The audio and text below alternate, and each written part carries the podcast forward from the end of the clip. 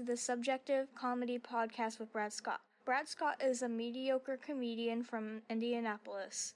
This is his show. If you don't think it's funny, remember, comedy is subjective. We're downloading the premiere episode of The Showdown. And uh, we. The showdown.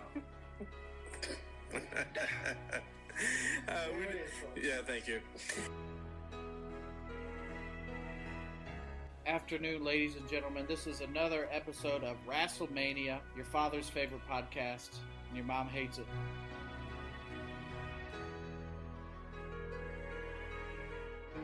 The My Way Podcast with Brad and Corey.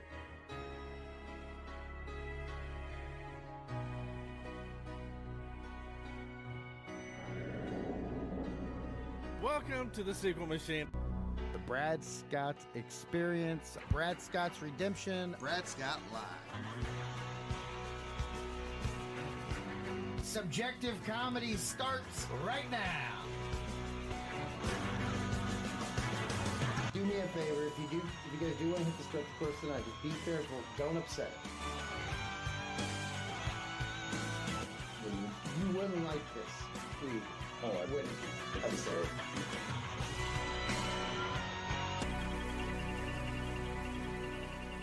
Because that's that Bruce Banner.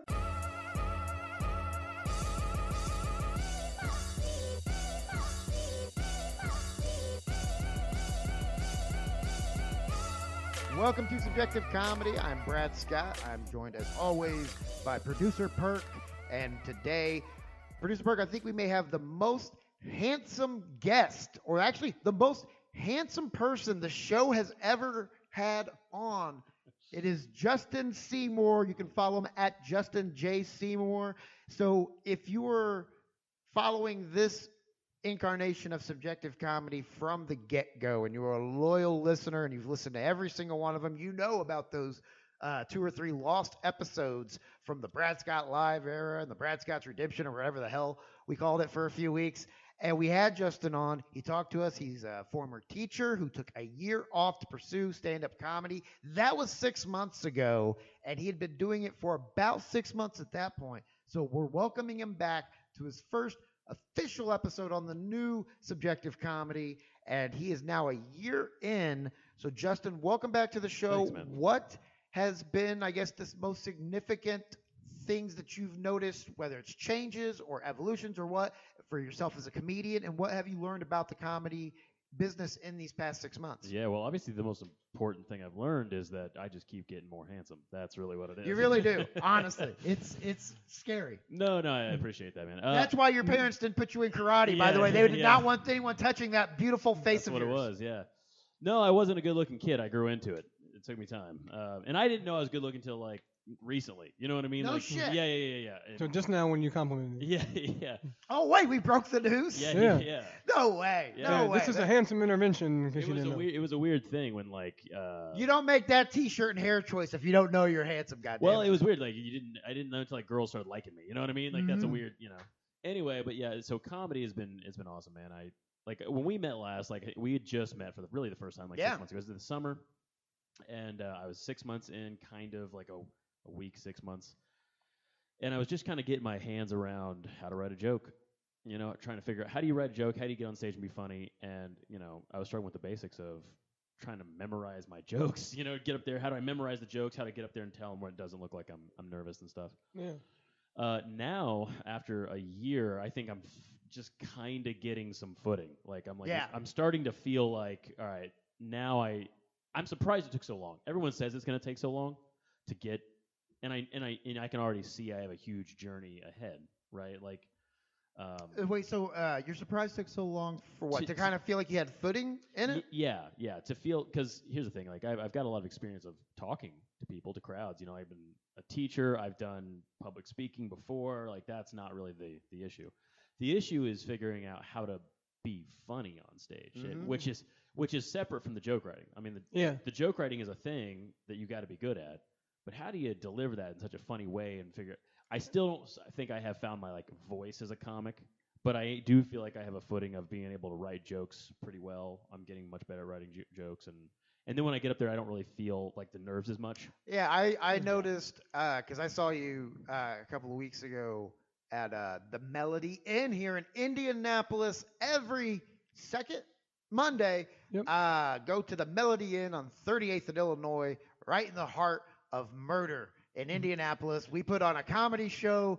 It's, Um, uh, not just comedy, but yeah, that's correct. It is an all genre open mic. So if Yeah. you're a poet, if you're a singer, uh, if you're one of our uh, listeners from the Greenhouse Effect, there's a new spot for you every second Monday, the Melody Inn. But I saw you there last uh, Melody Inn show, and I noticed that was the thing I probably noticed the most was you were much more comfortable. Yeah. You just looked much more comfortable on stage, Yeah. and uh, I think it's. Uh, I think you've always. I've noticed that you've always been comfortable on stage just from the public speaking stuff you've done. Yeah. But you seem just more comfortable with like with your material. Yeah, that's really what it is. So, uh, you know, I took a, you know, so for this from I guess January of 2022 to December 2022 was just all right, write jokes, go out there, try to tell them, and see what works. And uh, I had this list of jokes that was like, all right, these are the ones I, I think are decent. I think they work. All right, now let's build a real set. Mhm. And so I took, you know, six minutes of material, and I said from January all the way till February, I'm going to do this basically the same jokes again and again and again and again and again.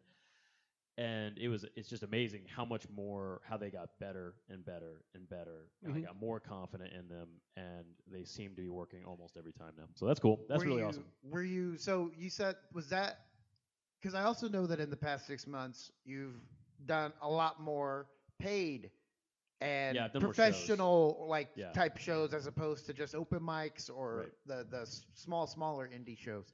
Um, did that help with getting more comfortable? Because hundred percent, yeah. yeah, it's it's one of the things I told uh, Josh Springer the uh, second time I saw him because the first time uh, I saw him was him doing an open mic to prepare for his first big show, which ended up being in front of a sold out crowd at a comedy club in Indianapolis.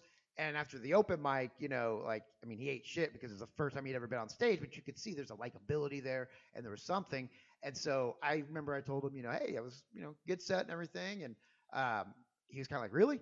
And then uh, at the big sold out show that weekend, four days later, you know, he kills.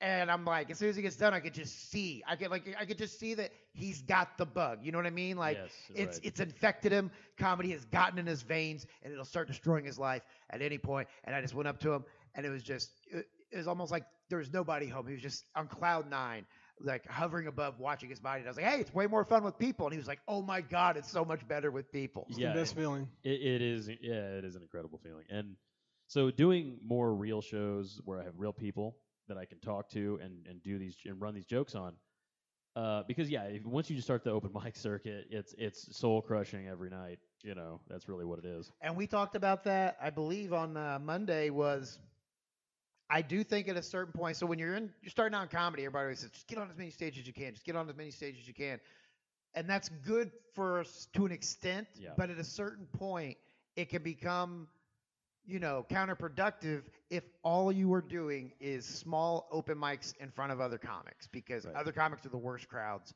you're gonna get, and sometimes doing too many of those just starts eating away at your confidence. Yeah, no, I, I that's I mean incredible advice to anyone who's starting out. I think. Um, yeah, for me, my issue was definitely I'd run jokes that I thought, all right, these are these are these could work, and then I'd go to a mic, and of course they don't. And uh, but but at some point you got to have the guts to try 'em in front of real people, And what and that's the thing is and that's hard when they don't work at a mic because you're like, all right, this is supposed to be the testing ground Yeah. for my material, and then it always goes bad, and then you do it in front of an audience, and you're like, oh, that that actually kind of worked. yeah. What the hell happened? Well, and I think that's probably part of the problem. We view we view the term open mic.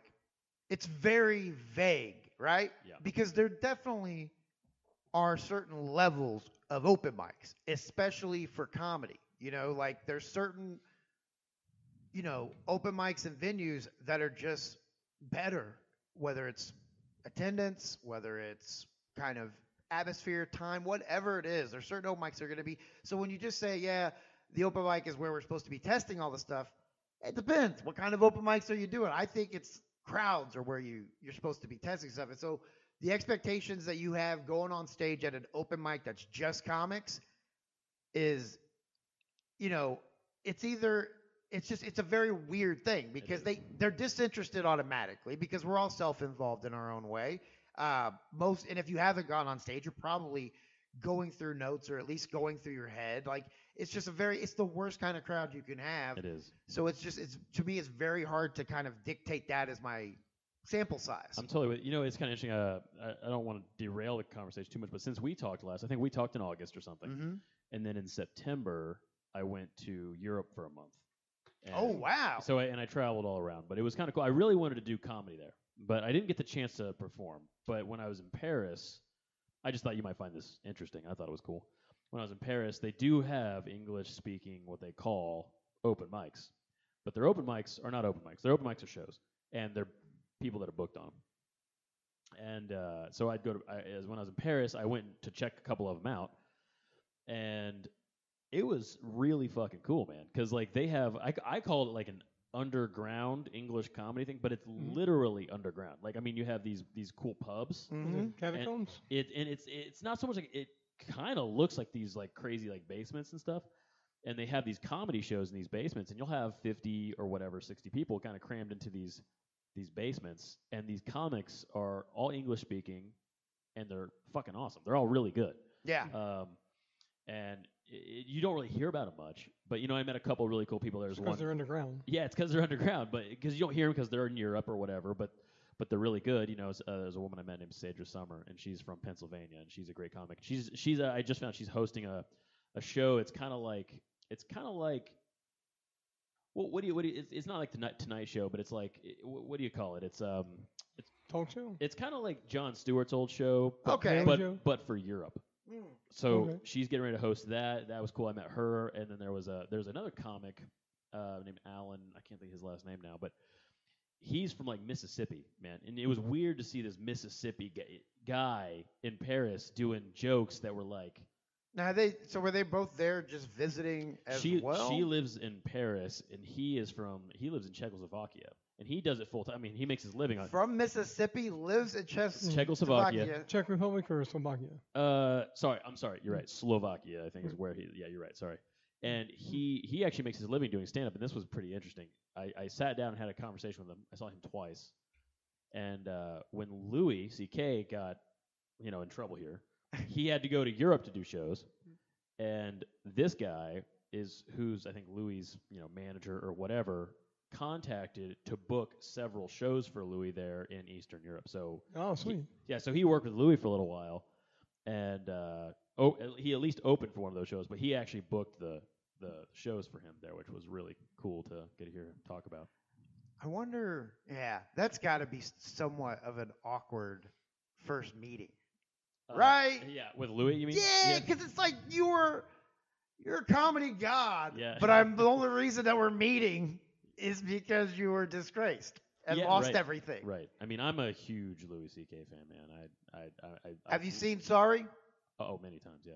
Okay, I haven't I haven't paid the money to watch. all- I've watched that one clip of the Yeah. uh, the uh, the Good Will Hunting Oh yeah. Yeah, bit so Apple. many times. Dude, I, I've I've bought all of his specials. Uh, the, his are the only ones I actually like actually own, and I have Mhm. them on my computer, and I sit and watch them again and again. I mean, he did he did what most guys are doing. I tw- we in one of the other lost episodes, we had a whole conversation about. I don't believe in cancel culture. I don't think it's a real thing. I think it's a term made up by either people who, you know, are honestly trying to use it for their own monetary gain, or shit comics. You know, who just it's like write a better joke. Maybe the audience isn't offended. Maybe they're bored by your stale stereotypes. You know what I mean? It's maybe, yeah, But- I don't know. but he, but Louis did. I mean, he did the the cancel culture thing. He was can't quote unquote canceled. So then he really. I mean, I'm sure he made more money releasing his special through his website Yeah. than he probably would have selling it to Netflix. Yeah, and you know whatever you think about him, I, I, my opinion, he's one of the greatest. He is. He's a great comic. He's a great joke writer. I mean, Um, uh, you but know- anyways, I did that for a month, uh, so I was there in Europe. So I didn't get to perform a lot, but I did get to like be involved a little bit with comedy, which was awesome. Yeah. And then I came back and like really tried to. All right, every you're all motivated. every chance I get, let's let's write, let's get on stage, and and I have felt myself get a lot better, and that has been very gratifying. I saw a documentary type thing like uh, his like an episode of a show that did stuff, and he was talking about just the like the underground English speaking uh, uh, stuff in Europe. It's all around Europe. It's not just in France. Yeah, yeah, it is. I think they focused uh, they focused mainly on Germany on the- the one that I saw, but it's uh, it was mostly just Europeans and you know they're just doing the comedy in English. But like one of the things I I noticed too is like even though like it's in English, it's still the same sense of humor to that you know individual and that culture. Um, because you know, like language is a big part of you know how you know puns are different in different languages because Totally, the yeah. words you know are, are different. But just seeing just the but the general like sense of humor thing is very interesting just to see the differences even you know and a lot of them use like a second language. Yeah, I mean, it, it was crazy. I was sitting at a table, and all of us, there were six of us at this table, listening to this comedy show, and every single one of us was from a different country. It was it was wild. It was it was cool. But we all spoke English, and we were all watching the show, and everyone got it, and it was it was pretty cool. Man, So what was the material like then? If it's like a, I mean, it was it was a lot like what you would expect here. It really wasn't that different. Um, because it reminds me honestly of uh, when I did uh, the Atlantis, right? The resort in the Bahamas. okay. yeah. Because every show, it's like you know. You don't do the who's from around here because there's Right. no Bahamians in the show. It's always just a ragtag group of people from all over the world. Uh, Yeah, I would say that in terms of the, the comedians, their jokes were a little more worldly mhm. if they were topical, but a lot of them were not. A lot of them were just straight normal shit. Um, this one guy, I'm trying to think of what his bit was, but he had a great a great joke. I won't tell. I remember it, but I won't tell it because I don't want to give away anyone's joke. But he had this great. I was like, God, these guys are good writers too. You know. Mhm. Uh, yeah, I've done well because Well, they have it's to be in a different language. Yeah. I mean, it was all in English, but yeah, some of them do speak. And then I met this other woman too. Not, I mean, I'm sorry, I'm getting way off here, man. But I met this other woman. She was it wasn't really a comic. She came up and performed, but she didn't have any material. She was just being herself, and it was still entertaining the whole time, um, which was which really blew me away. Um, and then I found out her name's see her name's Charlie. I don't remember her last name or if I ever got it, but she was uh, she went to the Parisian clown school, Oh, that's Which very is- prestigious. which is very yeah, it's actually very prestigious. Yeah. Are you being serious? No, no, no, no, Yeah. no. He's right. It is. It's actually very prestigious. Like to, It's like you- the the mime school, whatever, too. yeah. If you if you think about like uh, clown school here in America, you're like, who the fuck is it? Yeah. But if you go to clown school in Paris, that's like Juilliard or something. Like that's like a it's like a really big deal. Oh yeah, because like I, they, they take their clowns more seriously. They do. No, they seriously do. Like, Yeah. and- but she was the single most entertaining person I've ever seen in front of me, like in life. You ever met a person and been like, they should definitely be on television. Like that is the person I would see them on TV. Like that Mhm. person is a star that just hasn't been found yet. I've never met a person like that except until I, until I met her. That was pretty crazy. Thanks you. Thanks a lot. Yeah. Justin. Appreciate that. Yeah. it- well, Never met just- anyone you thought should be on television. you know what? You sound like the goddamn industry in my family. Um, I think you could be a supporting actor. Thank you. I don't know know if you could be a star. Hey, but- On a radio show. yeah. take it. I will take it. It's a role. There are no small roles. Um, so, uh, what I guess what is the the biggest thing you've learned about the industry, the offstage part of comedy? the, I, I mean, it's so simple. It's just like everything, though. Um, you have to connect with people. You have to make your connections. What, what's the description of your show? The most connected comic you've never heard of? Yes. I mean, it, it really is about you're making your connections. And um, but here's the cool part, though. I like comics. I Mhm. really like them. And so every time I get to hang out with comedians before the show, like at the Melody Inn, I actually had more fun hanging out before and after the show, just chit chatting with the comics, than doing my set. And and I think that's the most important thing, really. Um, I, there's still so many people I haven't met in this scene. I'm still trying to get people to know who I am. So Well, plus you're you know, you don't live in Indianapolis, so it's yeah, and you I live so far away that it's it's often hard to get to stuff. And well, but and I'm, I'm down here a lot still. I like honestly the last uh, few open mics I haven't gone up at, but I still go, and that's something for like. So if you're if you're a, a comic, especially a newer comic, and maybe you're kind of struggling um, creatively at the moment, go to a show and have no intentions of going on stage.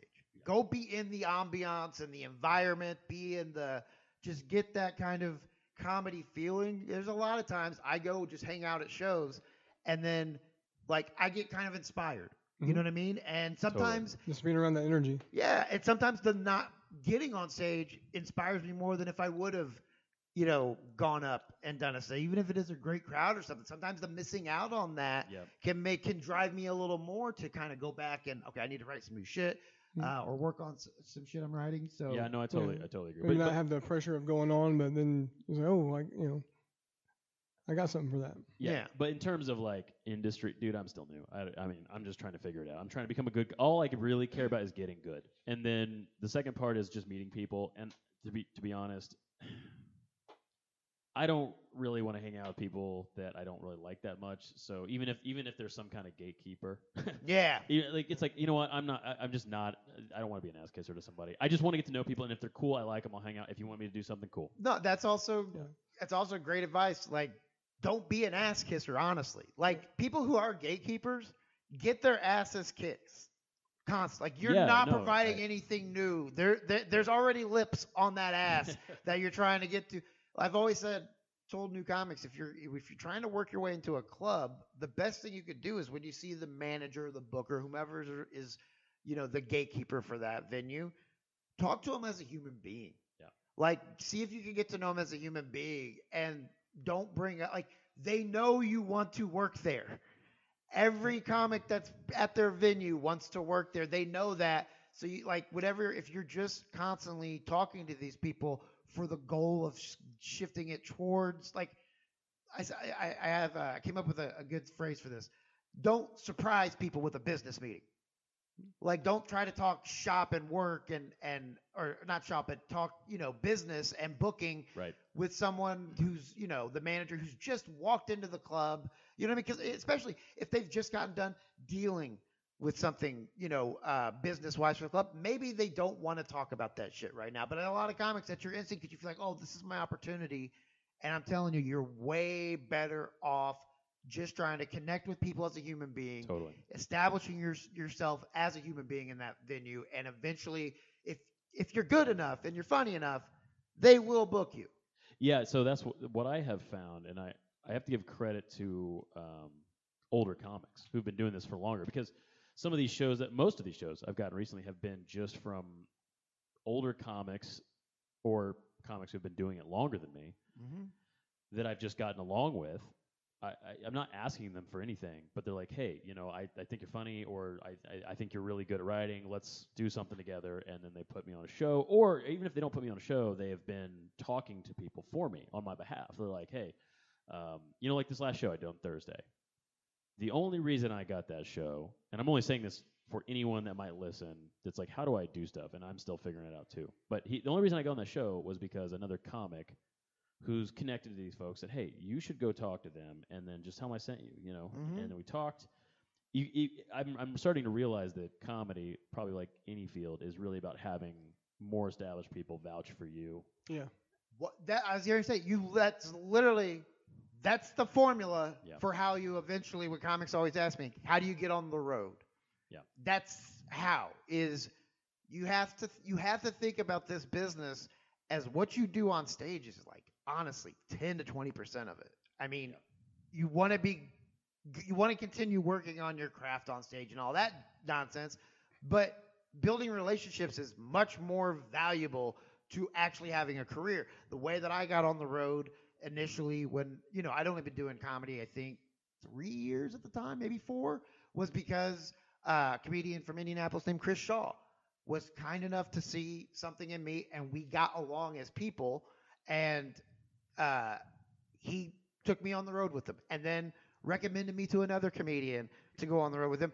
And then uh, when that guy turned out to be a racist piece of shit, he recommended a different comedian for me to work with. And me and that guy got along super well. And that guy plugged me in to a couple of uh, independent bookers in Ohio who book a lot of shit in the Midwest and were like big time independent comedy bookers for the Midwest.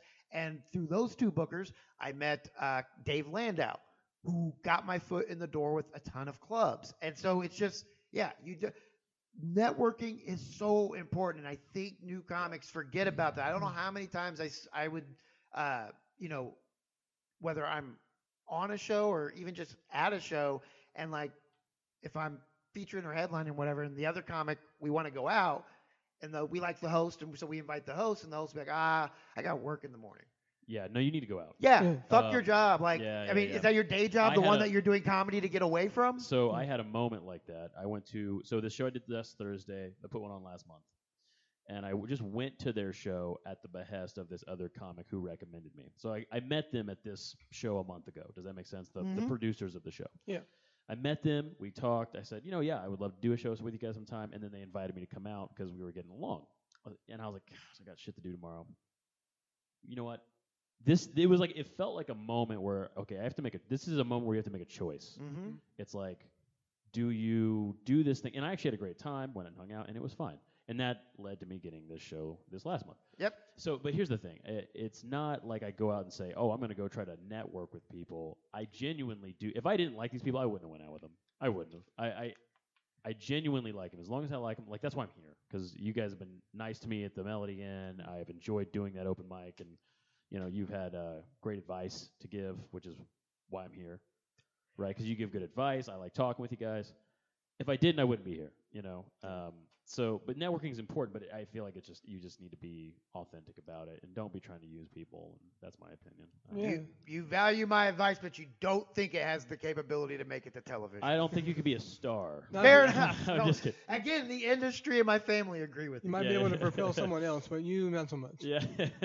But uh, yeah, just like uh, you know, building relationships with people, like you, and, you know, like you got to be funny, but sometimes, you know, just being someone people like to hang out with. Hey, like you, know, come on the road with me. Like you're cool. Like we always have a good time. Yeah.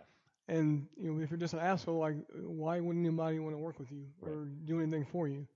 And just sometimes just being cool, being nice, and just you know, hey, you know, Lots of mm-hmm. people are really funny. yeah. That being Yeah. said, the jokes are the most important thing to me by a lot. Like, Yeah, like but I mean, by by far, the most important thing is just figuring out how to be funny. Well, no, but your at your state, that's where you should be. Like you, you've had so so. I will return a bit of uh, the ass kissing that you threw my way. Oh, you're you welcome. have you have approached this business better than most people starting out. yes, But I think one Okay. thing is you're uh, how old are you? I'm 32. Thirty-two. So yeah, you you started later than uh, some. Yep. still before I started. Uh, but like, well, I started when I was like 19.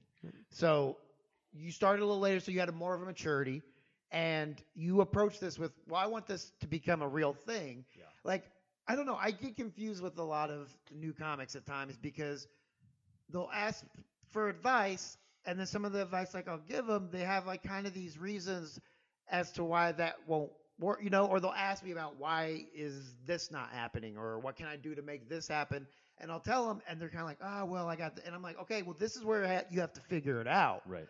Because if you want this, com- if you want comedy to be your career, your you want to be embedded in the business, you want to start building a reputation outside of your market, like that's another thing I think new comics don't realize is at a certain point in time, you can't just grow. You know, it's like a a, a a plant inside of a small pot. Like it's going to outgrow that pot at some point. So if you want to get to a to a, a place in your career where you're on the road, you're establishing yourself, you're you know making comedy your your job and your profession, it takes a hundred percent dedication, effort, time, all that shit. Anything else is gonna have to be sacrificed if it cuts too deep into it, and you have to be willing to approach. You have to be willing to go. You know what? If I feel I have a shot at this, I'm willing to be an Uber driver instead of working at X company that has a, a much better, uh, you know, uh, health and dental yeah, package. Right. I, I am looking at so like I told you before, you know, I took a year off of teaching to focus on comedy. So to figure out, okay, like, is this something I can? The, this year has been, can I do this? Is this something that I would be good at? Right? Is that would I like it? And um, so far, I'm like, all right, this is something I, I, I have to keep doing. But at some point, I do I need to go back to doing some work. Right? I mean, Yeah. life is a balance. Money makes the world go round. Well, Yeah. it, and teaching is honestly not even a bad job Yeah. to have with it because your entire summers Right. are off. Right now, I am looking to get at some other position, like uh, at a university level, doing some stuff. I so we'll see, we'll see what happens. Um, but regardless, I mean, it's not comedy's not something I'm going to stop doing. I mean, if I go back to work, so I think I told you this last time, um, but I didn't. I didn't go into this willy nilly. I didn't just take a year off and say I'm going to be poor for a year. You know. Yeah. Um, so I took three years where while I was teaching, I invested in real estate over that time, and I had and I eventually invested enough to where I, I knew that I'd be okay for at least a year, where I, I I wouldn't need to necessarily work. I could I could do stand up and focus on just that and not be too worried about money. How deep in the year are you? In the school year? Well, no, no, no. In your year. Your oh, year uh, well, let's see. I mean, technically, if you want to think about it, it's August to August, right? So, So you've got six months. yeah, yeah. I mean, I'd say uh, if I get another good job opportunity, I'll probably take it just because it's a good opportunity. But But again, but you're also in the point of your career where you could have a full time committed day job. I'm talking about when you're like when you're ready to go on the road. Right. That's when comedy has to overtake your life. I mean, if you want, if you because you can't. It's a bit. I so I'm trying to work out my vehicle situation, and one of the anxieties I deal with daily because I cannot book my stand up schedule Right. like I want to book my stand up schedule because I wouldn't have a reliable way to get there, and I. It's worse to miss than it is even to not book. Yes. But at the same time, in my mind, there's a fucking countdown of how far back I'm falling and how far behind I'm getting from where I was because I was at a point where I was working, you know, minimum three weeks a month uh, on the road. Yeah. And now to be, you know, doing s- spars here and there again. It's a thing. And so, but that's my focus and my number one priority is getting back to just having a vehicle to be able to do that. When you want comedy to be your profession and you're established enough and you have enough material and you're comfortable and you're, you know, ready to be a feature act and beyond, it has to 100% take over your life. I mean, it's also it's fine if you don't want that. Like if you're fine Yeah. staying, you know, just being an open micer, doing some local stuff, you know, just whatever works for you. Like you don't have to, you necessarily want to, you know, be like a headlining comic on the road, just just to do it and enjoy it. yeah, Um, But if you do want it, like you, know, it is work. Yeah, Yeah. hundred percent. So my thinking was, look, if I'm going to do something else, then I need a way of having your because look, we all have to have money. We all have to make a living. Yeah, we all gotta eat. Yep. So my advice was always, okay, whatever you want to do, you you have to figure your money out first. You just do.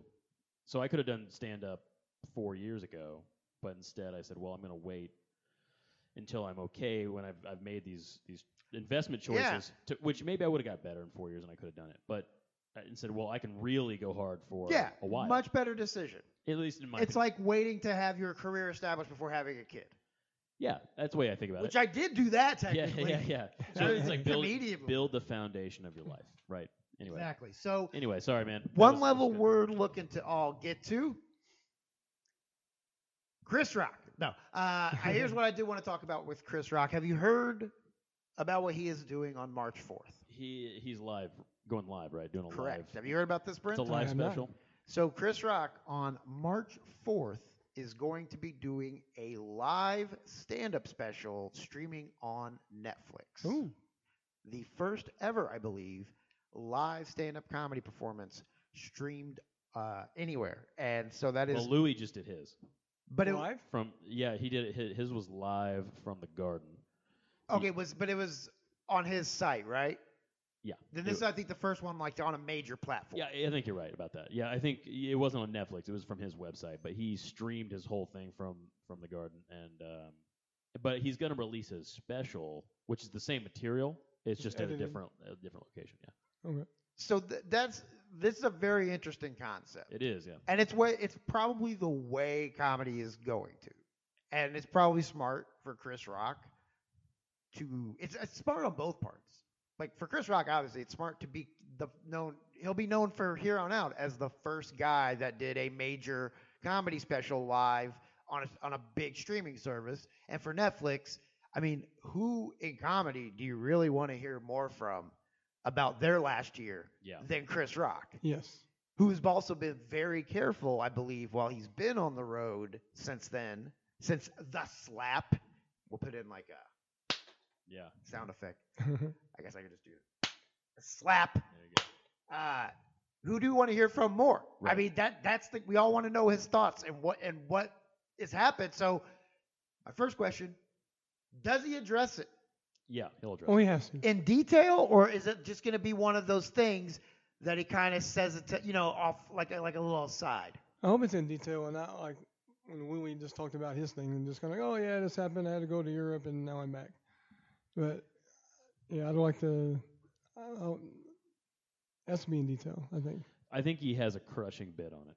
Really? Yeah. Um, so if you've like, we set out the time to work on and the reason I say that, not because I know Chris Rock by any means, but because if you like, I listen to some other people's podcasts, right, and other big like famous comedians that know him, they have mentioned in several interviews, hey, Chris has got this bit that's on the thing, and it's gonna be, it's awesome, and it, and they've said they've seen it a couple times, and it keeps getting better and better and better. Hell so yeah. people that have seen him live, I guess in this last year, have seen this bit probably evolve, and I think he's gonna have a really good bit on it. Or you think he's been? I don't know if he's been doing it like uh, in public. Maybe he's just working it out with friends, so it, Maybe, it yeah. gets that gets that bang. Because I don't know if he's been doing it out in clubs, whatever. It's not recorded. Well, he doesn't do Yeah. clubs anymore. Yeah. I mean, he does theaters. Yeah, yeah, yeah. yeah. But So- like, so I, I, And he has done shows. I could be wrong, but I, I Yeah. mean, I think he'll have a have a bit a bit on it. There's no way he won't have a really good bit on it. I, I just can't see that happening. I hope he does at least five on it. I mean, this could be the most anticipated comedy special Yeah. in a lot. Because I mean, I feel like most comedy specials kind of just come out, right? Mhm. It's like all of a sudden you're just like, wait, what? So and so has a new fucking thing out. Yeah. This one's like, I mean, obviously because it's going to be live, Yeah. it's going to get a lot more, and they're going to ramp up the promotion, I imagine, as we get. Although, like, fuck, well, what? only a couple weeks away. Yeah, two weeks. Well, I imagine that last week it's going to be all you see on Netflix. Uh, Hmm. But yeah, that's that's going to be. It's also I found it interesting. It's uh, 10, 10 p.m. Eastern. Mm, okay, Look at the West Coast crowd. It's a late doing the late show. It's late. Yeah. Was it? Is it a Saturday? No, I was get well. I was gonna, I was gonna say if, if it's a Friday, that's a that's a that's a kind of a fuck you to the industry. That is our notorious worst shows of the week, the most rowdiest crowds. Uh, I hate Google Maps. See, Mark. Oh, it is. Nope, it's a Saturday. Yeah, so it's a Saturday. Cool. Saturday, 10 p.m. Saturday late show. Ugh. Um, I think it's gonna be great. Um, I am interested to see watch it because I don't know. I I didn't personally. Tambourine wasn't for me. yeah, it wasn't my favorite it. either, but like obviously, like uh, Chris Rock's, you know, early specials were like I they, liked they were huge for me. When Have I you was seen the the re-edited one? No, no. I Oh, they either. they did the the Zack Snyder thing or whatever. The, Yeah, I haven't seen that yet, but I've heard that like it's different enough to you know get something out of it. Like, I, it's not. I'm not Right. by any means critiquing like the set. Just personally for me, Yeah. I, it was it wasn't for me. Um, I but again, I'm like Justin. Like I mean, Bring the Pain, Bigger and Blacker. Oh yeah. Uh, those are even even uh, Never Scared. Were, were like foundations of when I started comedy. Like Yeah, Chris Rock was one of the first guys I watched, and I was like, I want to do comedy like that. Yeah, it, you know what's really interesting is uh, when Probably I was limit your young, vocabulary. I pretty much only watched black comics. Like that was it. Me too. and Def Jam. yeah, and I didn't know until I was probably like 14 or 15 that White people did white comedy. people did comedy, and it, like seriously, I'm that's exactly how I felt, and they were always so. No, hold on. Yeah, yeah. Justin, you don't know how perfect of a transition that is to our final topic today. All right, Are you guys ready to hear about GH Gossip List? I guess we are. I so I was googling before the show, uh, stand-up comedy news, and basically it was just page after page of Richard Belzer died. Did you know he used to do stand-up before he was a child know that. pervert cop? Uh, yeah, he also got choked out by Hulk Hogan. But that's not the point. Oh. So then I thought, okay, I'm not getting away with news. I'm gonna go to like stand up comedy gossip news, right? And what I got is one of the first options was from a website called ghgossip.com, which then I looked up what is ghgossip.com, and it is apparently the Ghana the Ghana News, Ghana Finest News and Lifestyle website, right? From Africa. yes. The Ghana, of the country. And this, because at first I thought this was like an Onion article or something, right? So I'm going to like this, huh? So this is this is the title, and Justin, right? This is for you, buddy. Okay. Top ten. This is exactly. I'm gonna read it verbatim. Okay. Top ten white male comedians you need to check out. This list of well-known male stand-up comedians is ordered by their level of notoriety and includes pictures where available. the most well-known and hilarious males who are known for their stand-up comedy are included in this list of the greatest male comedians. Isn't that amazing? E- and that even though there are thousands of men performing stand-up comedy around the globe, this list only includes the most well-known of them. If you're a guy who wants to be a stand-up comedian, the names listed below should serve as inspiration. Stand-up comics on this list have worked hard to become the best that they can be. Without names like George Carlin, Larry David, Dave Chappelle, Louis C.K., and Chris Rock, no list of well-known comedians or stand-up comedians would be complete. Aziz Ansari, Bill Burr, and Kevin Hart, three contemporary male comedians, also made the list. but here's the thing. But I said it was all white. Yeah, what's up with that? Hold on. Again, I'm reading this verbatim. Okay. So here's the first. And they don't say whether this is 10 or 1. So apparently it's no order. Okay, It's all tied for first. Brad Scott. Jerome Allen Seinfeld. And then it has a little description. Is an American stand-up comedian, actor, writer, producer, and director who was born on. It's like they just stole the Wikipedia page. God. I didn't Uh, know his name was short for Jerome. Larry David, Louis C.K., and this is where it gets interesting. I probably shouldn't have given this away before. Eddie Murphy, but they have it Eddie Murphy, colon, Edward Regan Murphy. So again, wow. I feel like this is somebody who stole some Wikipedia oh pages. yeah. And then for the first time, they go last name, comma, so Chappelle, sla- comma, Dave.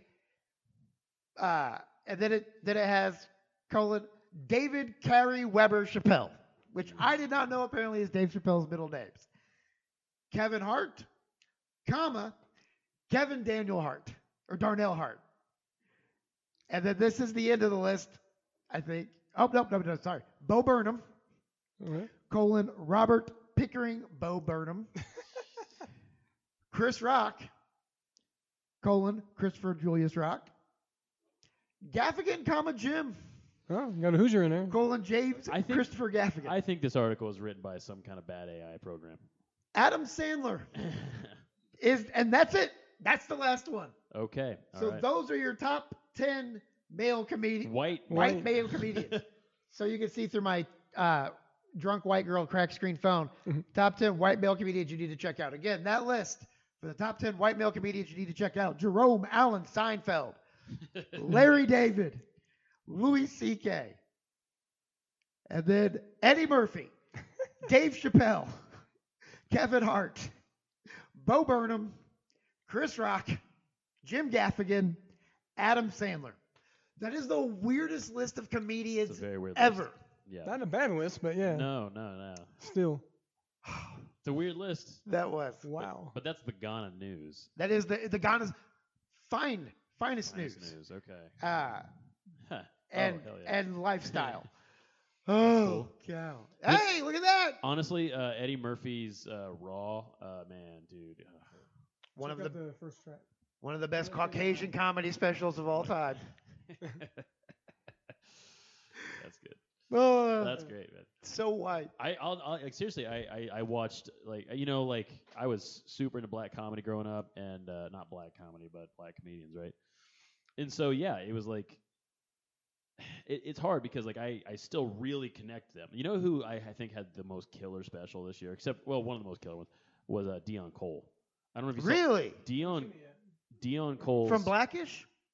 yeah, yeah. H- Deon Cole, he's got two on Netflix, but his one that he came out with this year called Charleen's Boy, I think is just He's really fucking funny. dude. He Yeah. is so good. Like, and here's what he's really good at. He's he's incredible at act outs. Like, he's so good. Oh Like, yeah, he's very expressive. yeah. He's got amazing act outs.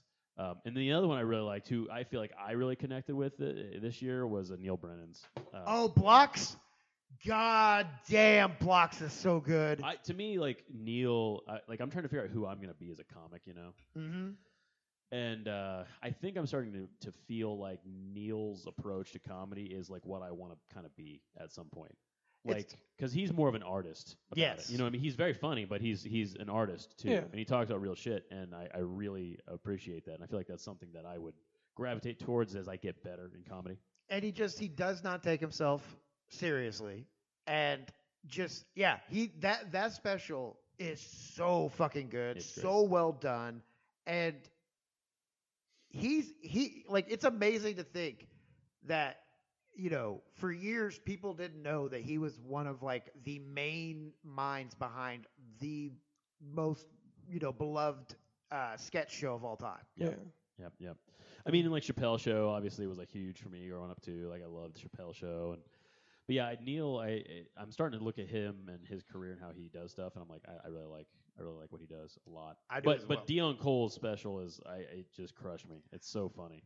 You know who two specials I just watched recently? And I they, they're not new by any means. I just watched Anthony Jeselnik's. Oh, I did too. I've gone back to him. Yep. I- Wh- I- Which one do you remember? I watched the one that's on Netflix. yeah. Um, I, he has amazing titles, and then I watched Caligula.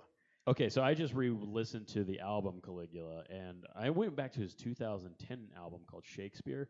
Dude, that guy is an incredible joke writer. Mm-hmm. Oh yeah. Like his, I mean, if you get past all the the edginess, if that bothers you, which Or to be mean like that, you have to be it has to be good or it doesn't work. it, yeah, dude. Like, and here's the thing. Like, I, I, I thought I could be like a Jeselnik style too, you know. Like, That's hard. but here's because a lot of my jokes are dark like that. Yeah. But he is just a great joke writer. I mean, damn. Like, Yeah, And- like, it comes off as simple, but like Yeah. you think about it, I'm like, oh fuck, like it just has levels to it that yeah, yeah, his ability to succinctly put a thought together yes, like because he doesn't do stand up like a lot of people right like No, and I feel like that's honestly, I feel like his approach is got to be, from a writing standpoint, one of the most challenging. yeah, because Volume of jokes you have to do, and every joke's a left turn. Yeah. yes right and so i think Mark Normand is a 30 little bit like that but not dark right like he's, Yeah. he like i mean the volume of jokes but he comes at you way faster right Mhm. Jeselnik has this very slow and honestly for years i kind of I, I liked his dark humor but i didn't like his approach to comedy but i did just go back recently and, And I'm, I, I have a way Newer better appreciation. I have a newer appreciation of Jeselnik. I think he is a he is a fantastic, fantastic joker. Every ti- like I'll hear his jokes, I'm like, God damn, how did I not Yeah. think of that? That's so good. Do you want to get in there, producer Bert? yeah. Um, you're talking about how you know just looking up to black comics and black comedy. Yeah. Um, have you done many uh, shows where it's a predominantly black audience? This last one I did was probably the most. Um, Because they're they're great because they, oh, they it was so laugh. fun. It yeah. was so fun. Yeah, I mean, this one was a little weird. It was a big space with not as many people in it, but but the the host, yeah, actually, mo- the headliner was a black comic. Our host was a black comic. I mean, we had like a decent amount of black people there. Um, Oh shit, that show was an Oreo cookie. yeah, it really was. Yeah. You the cream in the middle. Well, that was the thing, you know. Like I get a, jo- I, I like being able to joke about my whiteness, you know, because I'm, s-. I'm like aggressively white. You know what I mean? You are. You're very, very, very transparent. Yeah, yeah, super white. And uh, but so it's so it's fun to be a part of that. You know, I would like to be Yeah. a part of it. And here's the other thing too. I've got bits that I work on about race, but I never do them because they're complicated. Coming from a guy that looks like me, it's like even if you have a great bit, it's it's it probably won't work, especially especially in front of a white all white audience. Like I I've noticed. Like, I mean, they get the, their because you look like what Hitler imagined the world would look like. yeah, I am exactly what Hitler wanted. You know what I mean? Like it's true. Like you can't. It, so it's hard for me to talk about bits, even if it's something silly. Like it's it's silly stuff about like playing basketball with my black friends versus like my white friends. It is different. yeah. They tra- not only are they way better at it, than me, but they like trash talk way different. You oh, know oh what yeah. I mean? grew up in the hood. It was different. Yeah. yeah, it's a different kind of thing, you know. So, but if you hear if if the all white audience is like hearing a white guy talk about how different black people are when they trash talk or whatever, Well, but I think it depends. I think that's one where it depends on who the audience listening to it is, because a predominantly black audience would fucking love to hear your perspective on playing No, I know. basketball with Yeah. a bunch of black What I- dudes who are Well, whooping that's what their he's ass. saying. Yeah. But I'm saying, yeah, at a white crowd, yeah, they they're gonna get what I've noticed recently is uh, eh, because I haven't done a lot of urban rooms, but I want to do more of them because what I've started to notice recently is it seems like They're the best. those people fuck with me more. You know what I mean? They like they like the kind of humor I will do. Yeah, It's they not come- even come- racial. yeah, It's just well, they come to laugh. It's, if it's funny, they'll laugh. yeah, yeah, And it's not about oh, like is it you know politically correct or whatever. Like obviously, like you know, you got to be a little careful about what you're saying. But Yeah. But if you're just but you're just up there just you know swinging jokes whatever, like they're it's a good time. It's the best time. I I just wish that white people would unpucker their assholes a little Yeah. bit. That's what I wish. That Absolutely. I really do. Yeah. They sh- I'm serious, dude. I don't know how many times it's it's crazy. I don't know. Because here's the thing, you've seen this. I know you have. Because every time you tell a joke, what people do is they look to their friend to the right or and to the shake their head in disappointment. It- every, well, every time I tell a well, goddamn joke, that's what everyone in the fucking jokes. audience does. for your jokes. That's what they do. No, no, no, no. Uh, but they look and they say, okay, is my friend laughing? Should I laugh? It's like it's like this social thing of like, okay, do I get laugh? What happens if you tell a racial joke? Everyone looks for the the first black Yeah. person in the room they can find. Are they laughing? Is it okay for me to laugh too? Yeah. Yeah, I mean, and that's and I guess that's just what comedy is. And Yeah. I'm not complaining. I'm just saying that. And that's not even not just with racial stuff. Like uh, I talk about my health problems. A good buddy of mine, who's been on the show, Rhett, um, he talks about it too. right. And then you know, the stuff that they say to us after, we're like uh, we both gotten it. Is like, hey, like you know, it's, you know, you're talking about your stuff, whatever, you know, your life, you know, that's all right, but you know, it's kind of offensive. And I'm like, what? Like, who was it offensive to? It's Well, like, think- offensive to you? I'm like, I, I was offending myself by the words I chose to tell you about my own Right. life. Right. But I think Like, he's yeah. also talking about just with somebody Yeah. scopes to that one person. Yeah, Yeah. yeah, yeah. So And I think that's a huge amount of pressure. Like if let, let's say you have an audience, it's it's mostly white people, which yeah, like just a, like a, a black couple here, Yeah. and and one joke about race is told. All and the everyone looks over at the at the- Yeah. at the black couple. Are they laughing? That's a huge amount of pressure on them.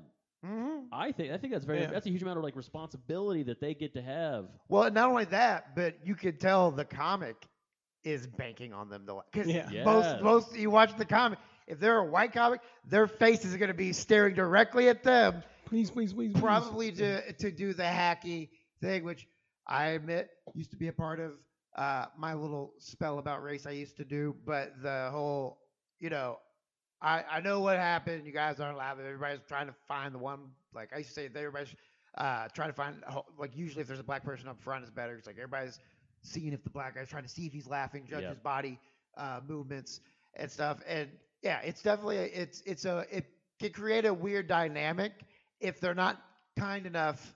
You know, if the joke's not funny and they're not kind enough to go on to go along with the unfunny joke, Right. I've seen yeah rooms get super awkward. Yeah. You know, and if you don't, and Still got to be funny though. If you tell an unfunny joke, if it's just genuinely not a good joke, and that's fine. Yeah, Let that get what you bomb. That's great, Yeah. and that's okay. Like that's part of the art. That's part of this art form. Mhm. But um, yeah, man, it's it's tough because right here where we're at, we're located in an area. At least I am, especially where I'm from. It's like all white people, you know. Like Yeah. But then yeah, it's just been it's been cool to get to have audiences of different groups. Also, um, I taught at a school. It's like half Hispanic. All of them are Hispanic, right? Like half the school. I know. So uh, I really got a good sense of like how good of a sense of humor those kinds of kids have. You know, those Mhm. kinds of people. You know, and uh, man, Hispanic people have some of the best sense of humor, dude. Like they will laugh about anything. Like, and they like they they shit on themselves. They like other people to do it. You know, it's White people have made their lives such hell. They're like, fuck it, we'll just laugh. Yep. I understand that. No, they do. They have such a great sense. And by it sounds so bad to say they, right? Like they, but Mhm. like um, what I mean by that is the people I've worked with, which is hundreds, if not now thousands, of Hispanic people. They have great sense of humors. They have had. Are you Miss? Are you Michelle Pfeiffer? Am I Michelle Pfeiffer? Yeah. Do you teach at Dangerous Minds Academy? No, no. Were you a Marine? No, I. Everyone says I look like I'm a marine. Do though. you teach them karate that your parents never taught you, and they teach you to dance? I wish, dude. I wish. No. Gymnastics? No, I teach government psychology, man. Oh, you know what? I have a way we're going to get out of this Yep. episode on this. I think it is perfect opportunity for a top five. okay, top five. Let's That do is it. right. The Mount Rushmore, we call it here on the show. Your top five. Justin, I want your top five black comedians. Okay. Uh, right, like I said, right now I'm super into Deon Cole. Like, Okay. I, I think Deon is like super funny. Uh, I mean, I, I have to say Chappelle. I've probably watched everything Chappelle's ever done. I loved when I was younger. I really loved Martin Lawrence. Uh, Wait, hold on, is that that's number three? Yeah, yeah. All right, you gotta give me you gotta give me at least a second in Okay, between okay. To, to put in the, the Mario sound Sorry, effect. I'm excited. So we have let's go let's, All let's run it back. Deon Cole, Deon Cole, Dave Chappelle, Chappelle. Doing ever or currently? Man, hang on, this is hard. All right, uh, this uh, ever. It's your list. Make it what you want. I, I really liked. Didn't you just have three names? Yeah, I really liked Martin Lawrence when Ah, uh, gotcha. when I was younger a lot. I liked him up until Run Tell That. Okay. I, I he lost me at Run Tell. I did not like Really? Run Tell That. Oh, I did. Yeah, Martin Lawrence was awesome in both his shows and his his Oh, the show's amazing. his his um like the movies he'd be in plus his Mhm. and his stand up was cool. Blue Streak, great film. Yeah. Um. So Martin Lawrence. I'm trying to think who else am I really into. Um. let's say. You're number two. Well, I got uh, that's three for me, right? I got two. Yeah, so you're number two. Okay. Oh yeah, this is not in particular order. Um, Son of a bitch! Does no one know how top five lists work? Is your name secretly Chelsea? Yeah, in your we had uh, uh, Chelsea was on. Uh, a few Yeah, I'm just ago, her I'm just- top five grocery chains. yeah, I saw. I heard that. Yeah. So give give me your no particular order fourth favorite black comedian for your Mount Rushmore. Okay. Um. Maybe that's the problem. I'm calling it a Mount Rushmore. I'm Mount trying to think Rushmore isn't in order. Those aren't the four best yeah, it's not in presidents. order. You yeah. asked for five, and Rushmore only has four. That's No, it's- I'm trying to think. of That's who- the joke. I, Yeah, you got it really. So you Uh, explained prob- it to prob- the audience because you got it so well. Um, Bernie Mac probably. I really. like ah, I ain't scared of you, motherfuckers. Yeah, yeah. Bernie Mac was cool. Uh, I really like Bernie Mac. And then um, The last face on your Mount Rushmore, the fifth. this is one I'm not as familiar with as the others, but every bit I've seen is always Patrice O'Neal. Ah, Ooh. that is. That, I feel like that's a lot of people's go-to for. You you can tell I watch stand-up comedy because Oh, I yeah. think Patrice O'Neal is one of the best. Which I'm not saying he's not, Yeah. but I do feel that era of you know it, he's the he's like the fringe name a lot of people point to to go. Well, I'm not going to just say Dave Chappelle. yeah. Yeah, I mean Chappelle's still probably like my favorite of all time, but but but all of those are, are great. I'm super into Deon right now though. Do you have your top five producer Perc? I do. Well, not uh, top five, excuse me. Your Mount Rushmore. Uh, five First name. Bernie Mac. Ah, I ain't scared of you, motherfuckers either. Yeah. Second name. Redd Foxx. Ah, Old school. Wheezy. I'm coming to see it. No, that's wrong. No, your third name. It wasn't both his, his wives. Uh, Rock. Dwayne Johnson. Chris Rock. Ah, okay. And Pryor. Ah, I just watched one of those Natalie? old Pryor specials the other night. I haven't Natalie? really seen, yeah. No. And then uh, Chappelle, who I think is just the the goat regardless of Yeah. Category. Okay, now it's my fr- my Mount Rushmore. I am going Chris Rock. Mhm. I'm going Dave Chappelle. This is pretty sad. Uh, I am going uh, Terry Cody I don't know. Ooh. as my child's first godfather. He passed away of cancer a few years Oh, ago. Thanks for bringing him up, Justin. You're welcome. Um, I am going. Oh man, Kamau Bell, Ooh. and I'm going Hannibal Buress. Oh, okay. Wow. Interesting. Hannibal's one of my all-time. Hannibal's cool too. Oh, Yeah. Uh, did you li- watch? I Uh, was really surprised no Cosby for you. yeah. Did What? you, watch, did you watch Jerrod Carmichael's special by chance? His most recent one. I did not. I It's, actually uh, wasn't too interesting. familiar with him until he hosted SNL, and he's Yeah. fucking amazing. Yeah, he's uh, very interesting. I mean, I, don't- I wouldn't s- I wouldn't call it the funniest special, but it's an interesting special. It's it's really good. Would you uh would you call this episode funny? If you didn't think this episode was funny, what? It's subjective. Comedy is subjective. Comedy is subjective. Almost. Damn. Woo. Right on. That was fun.